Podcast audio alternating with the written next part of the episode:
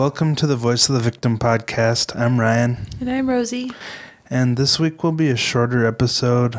Um, it's been a pretty traumatic weekend for many people, and hopefully, none of our listeners have been personally impacted by this because it's horrific. What our hearts are aching for the families that were impacted by the shootings that happened in El Paso and Dayton, Texas, and Ohio. So we couldn't bring ourselves to talk about anything else this week because it's unbelievable that these two shootings happened pretty much on the same day. Right. And I think that there have been more mass shootings this year than days in the year. What? Yeah, like not all of them are as highly publicized as these ones. We'll be digging more into that in the future, but this week we put off the episodes we had planned because we just we wanted to talk about this. It's just terrifying and we couldn't bring ourselves to talk about anything else. So, Also, I want to apologize because I feel like I sound weird because my throat really hurts. yeah, Rosie's sick for the first time ever. For the first time in forever. That's from Frozen. Sorry. This past Saturday, uh, August 3rd, 2019, At 10:39 a.m., 26-year-old Alden Hall was shopping the produce aisle of a Walmart in El Paso, Texas. And it was just a typical shopping trip. You mean, you go there and you expect to grab what you need quick and get on with your day. Um, there was even a big back to school sale going on, so there were lots of mothers with their children shopping at the time. But this trip to Walmart didn't go as planned for any of the people in there that day. Eldon saw a young man walk into the Walmart wearing earmuffs, safety glasses, and carrying an assault rifle. The man lifted his weapon and smirked. Eldon began running toward the nearby exit. As he moved, he saw someone an arm's length away from him get shot multiple times. He ducked behind some shelves of food and started to go back to try to help, but he quickly realized the victim of the gunshots didn't make it. So, Alden sprinted to the exit. And so this terror just continued on and on, and people were hiding under the tables, pretty much anywhere they could find to get away from the massacre. As we mentioned, there were women and children in there. And so it was a pretty crazy scene if you can just try to imagine that. I can't. It would, that would that's one of my fears now. Like every time I go to Walmart or anywhere, you know. Yeah, it's so common. It seems like it's just ridiculous how many mass shootings are happening and thank goodness there's so many delivery options now because it's like how can you go anywhere without being paranoid? Like you literally have to turn off your worries to just to go on with daily life now. It's so messed up.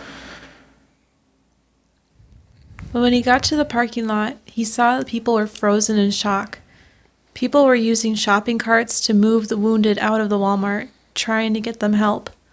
That's so sad to imagine the scene of like like who thinks that's going to happen to them when they're getting their errands done. Right? They Yeah. must have been in such shock these people. Like what what to do. Just think about how often we just go into Walmart and we're so laid back and we're just like, you know, you never expect that this is going to be your last trip to Walmart or No, not at Walmart. that I you're do going to witness this crazy. I expect this when we go to the Mall of America. Every Yeah. time I'm like, this could be my last day, Yeah. which is also super messed up. But you, it's so big. You think about it more. Like I said, this stuff's happening so often now. You can't help but worry about it anywhere you go with large crowds of people. Right. The shooter was 21 year old Patrick Crucis. Crucius, which I don't really care about getting the perp's name right. Mm-hmm. Yeah, who cares? From this point on, we're just going to call him the shooter. Upon investigation, authorities discovered a manifesto the shooter had posted online, where he immediately talked about supporting the shooter from the Christchurch, New Zealand massacre in March. According to the manifesto, it also made it obvious that his motivations were based on a hatred for Mexican immigrants and the increasing Hispanic population in Texas. A large portion of the victims are of the Hispanic population. And I can't imagine the hatred this person had. And he literally told the police that he set out to kill, quote, as many Mexicans as he could. Wow.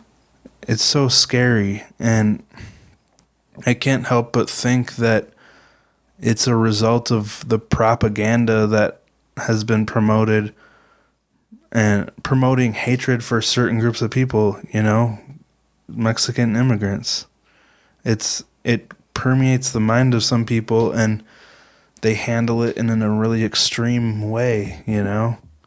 And it's so sad that that propaganda is even being pushed out into the public. Oh, like I think it was a year ago already that we talked about that border control stuff. Oh, that's right. Yeah. But it's so scary to see where those ideas can lead. Ideas that literally promote disdain for a particular group of people when those people are often trying to escape violence and just survive. But somehow individuals can make themselves feel so entitled to the land they were born on that they'll literally put the land above the lives of other human beings. I just don't get that. 22 people died and 26 were left wounded. The shooter is being prosecuted as a domestic terrorist, and they are planning to seek the death penalty. Apparently, the shooter had scoped out the store looking for Mexicans to kill before he came back and caused the atrocity. Wow. I can't believe he did that. I know. I feel like we're supposed I mean we're so advanced in so many ways. Why can't we get over the racism that's happening in the world today? Yeah.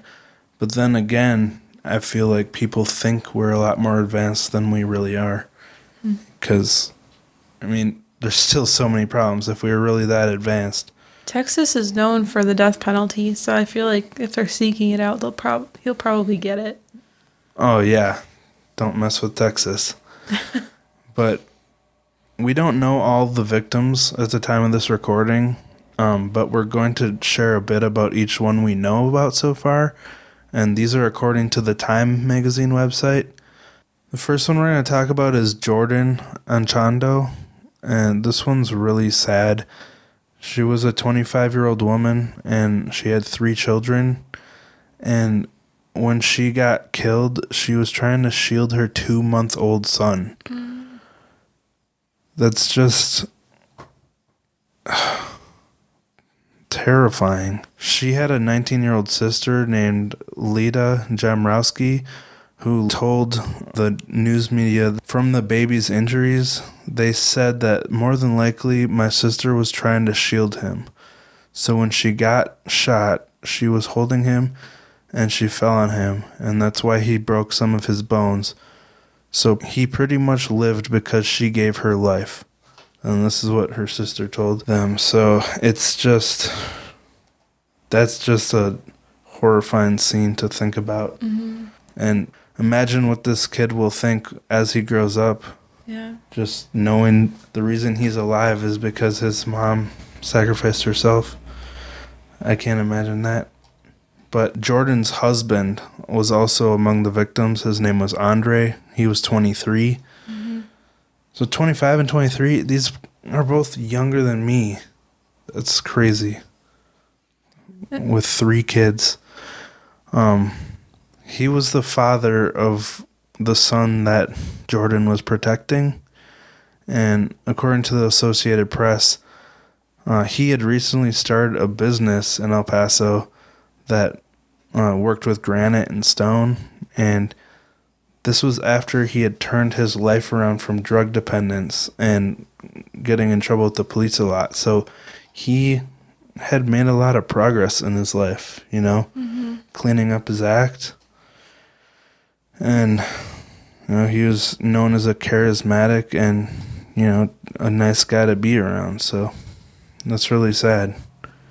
Yeah, I can't imagine being the person with the gun and thinking they're the perfect target to a, f- a family like that with a little baby. It's I just I don't I can't even compute it in my head. I, I know. And just the hatred that this person had for Hispanic immigrants. Mm-hmm. I mean, even if they weren't immigrants, just if he saw a Hispanic person, he had hatred towards them. And some of the shooting was completely indiscriminate. It's just terrible the way it went down. But you might notice that I'm doing most of the talking in this episode because Rosie's lost her voice. I have it. I just it kills me every time I use it. But thank you for uh, still doing this with me. Arturo Benavides is the next person. He's 60 years old and he had been shopping at the Walmart with his wife Patricia. And he was paying when the shooting began at the register. And she was at a, on a bench near a restroom. And during all the you know crazy hysteria, she got pushed into a bathroom stall. So I can only imagine so that was how good though, like for sh- protection, right? yeah, for her safety, it was good, but I can't imagine like just the panic that was happening. Mhm. You know, but um, yeah, Jacqueline Luna was his great niece, and she said that um, he was an army veteran and had been a bus driver for the Sun Metro, which was the city public transit system, and had lived in El Paso his whole life. And him and his wife Patricia had been married for over 30 years. So another you know, really established person who had people depending on him. Yeah. It's like the last people that were parents of three children. It's, I mean, 60 isn't very old. No. I think this one is even well, I put myself in the situation, never going through anything like this, but I would be so scared if we were separated in this kind of situation. I know. It would be like worse. I don't know. I just that would really, really, really freak me out. Yeah, it would.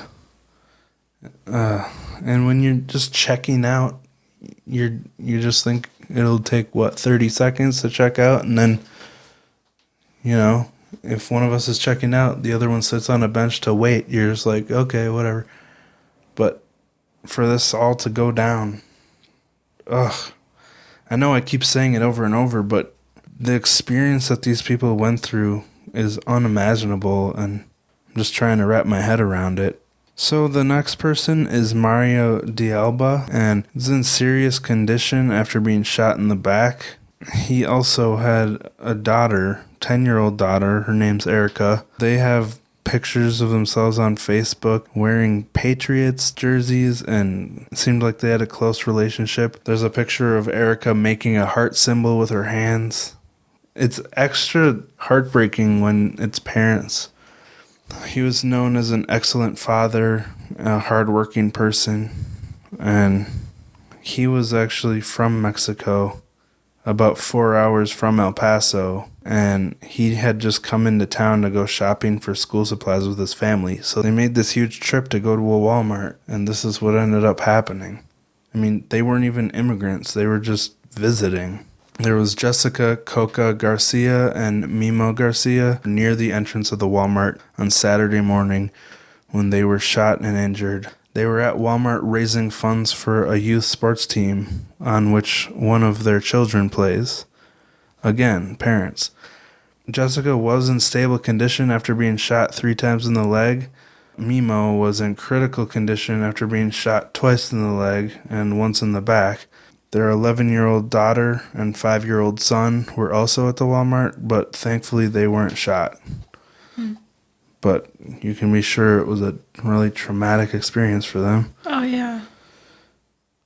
There were also some Mexican nationals among the confirmed victims. Their names were Sarah Esther Regalado and her husband Adolfo Cerros Hernandez. They were 66 and 68, respectively. Uh, also, Jorge Calvillo Garcia, Elsa Mendoza de la Mora, Gloria Irma Mar- Marquez, Marquez. Marquez, Maria Eugenia Legarreta Roth, and Ivan Filiberto Manzano. You did good. Did I? Yeah, you did. I hope that I said all those names right. And if I didn't, I don't mean any disrespect. Obviously, I just don't know Spanish. But yeah, it's the amount of people affected by this is just insane. And we want to give everyone their time, but at the same time, we don't know all of them yet. It's sad to think that these aren't even all the victims. Another one was Angie Englisbee, who was 86. She was in the checkout line at the time of the shooting, and she had just hung up a phone call with her son. So they had just gotten done talking. He thought everything was fine. She had seven children. She also had a son who died as an infant. How sad to live 86 years and then suddenly be taken like that. Yeah, mm. it said that she loved watching General Hospital.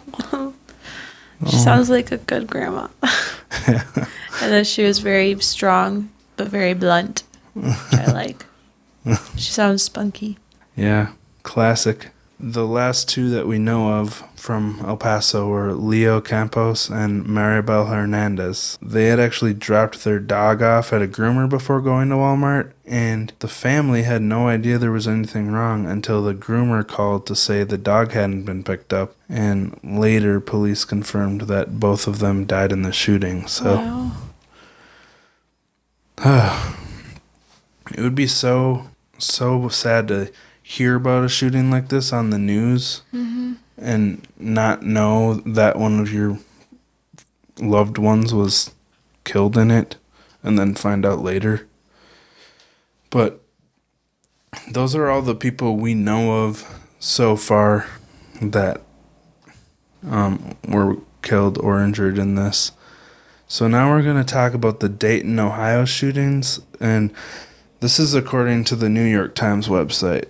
So there's this bar in Dayton, Ohio called Ned Peppers, and it's described as a bustling tavern offering tap beer, DJs, a dance floor, a patio with a tiki bar, and live music.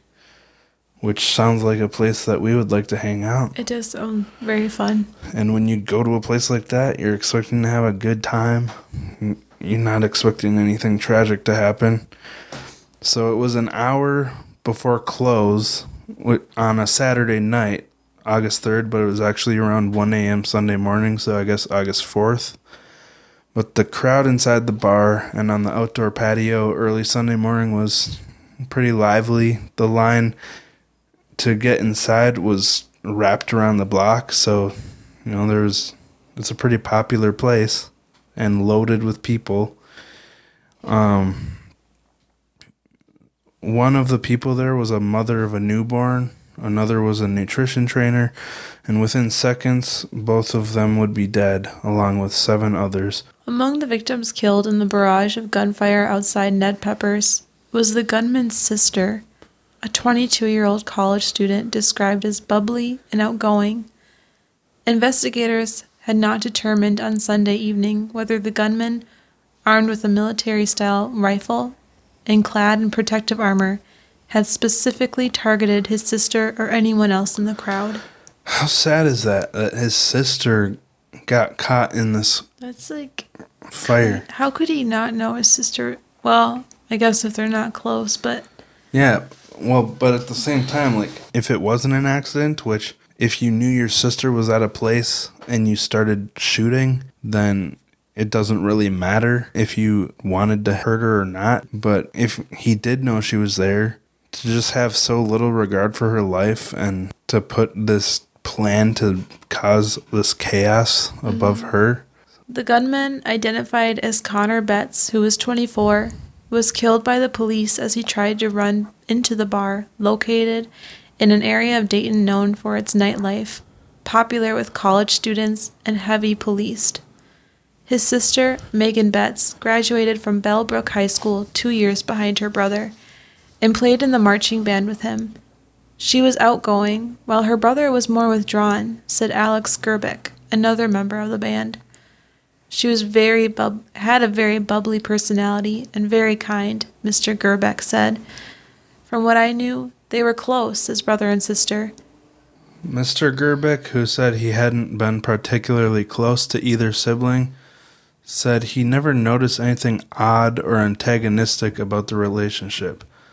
And he said he thought he that she had a great affection for her brother, which makes this even more disgusting that he was responsible for her death. Mm-hmm.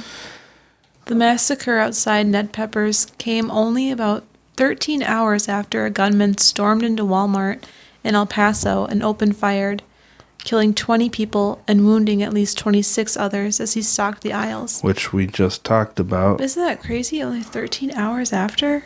Yeah, I I wonder if this person was inspired after he heard the news about the El Paso shooting or if he was planning it before that.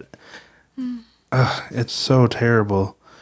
So, among those killed in Dayton were Lois L. Oglesby, 27, Derek R. Fudge, 57, Logan Turner, 30, Nicholas P. Cumer, 25, Thomas J. McNichols, 25, Beatrice N. Warren Curtis, 36, Saeed Saleh, 38, and Monica E. Brickhouse, 39. Six of those shot and killed were black, and three were white, including Miss Betts, who is the shooter's sister. I mean, I don't know if that was intentional, targeting more black people or what, but. It doesn't matter whether it's hatred towards a particular group of people or just hatred in general, to victimize this many people is just it's so heartless and so hate fueled and can't wrap my mind around it and there's nothing that anyone can really say about we don't know what to say we're just we just wanted to share this story because it's it's so tragic and we just can't think about anything else right now besides this because it's so shocking that this is happening so often this year. Mm-hmm. And I mean, it's been happening often for a long time and like what can you do? It's so spur of the moment, so unexpected no matter where it pops up. It's just sad that hatred can be smoldering inside someone so much that it could cause them to do something so extreme I guess if I can take anything from this, it's not to dwell on hatred, but to focus on kindness mm-hmm. and trying to love people, you know, just in general, not like romantic love or affectionate love, but just a general principled love. Neighborly you know? love? Yeah, neighborly love because they're people and they have lives and everyone's life is equally important we should be loving people because they're people. And if people had that love, they wouldn't be letting this hatred boil inside them and doing these violent atrocities against other people. It's just crazy.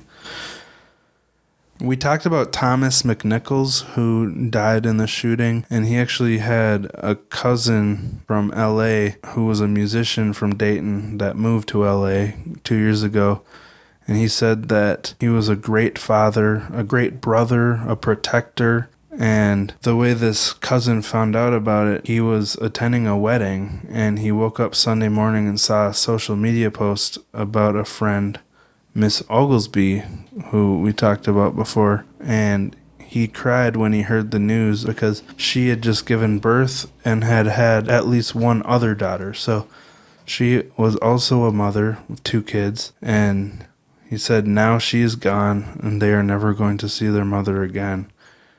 Mm.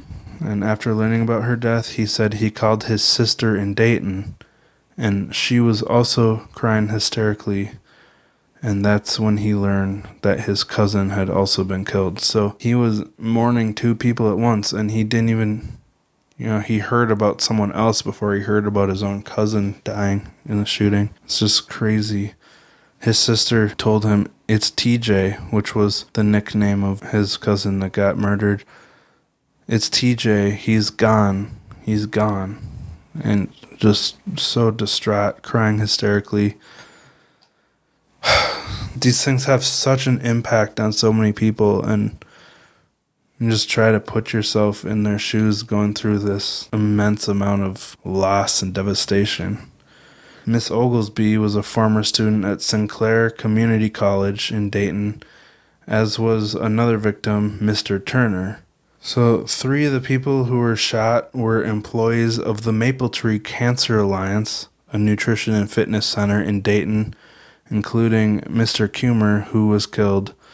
He had actually just been offered a full time job running one of the new offices for the place because they had been impressed with his loving and caring spirit while he was interning at the company.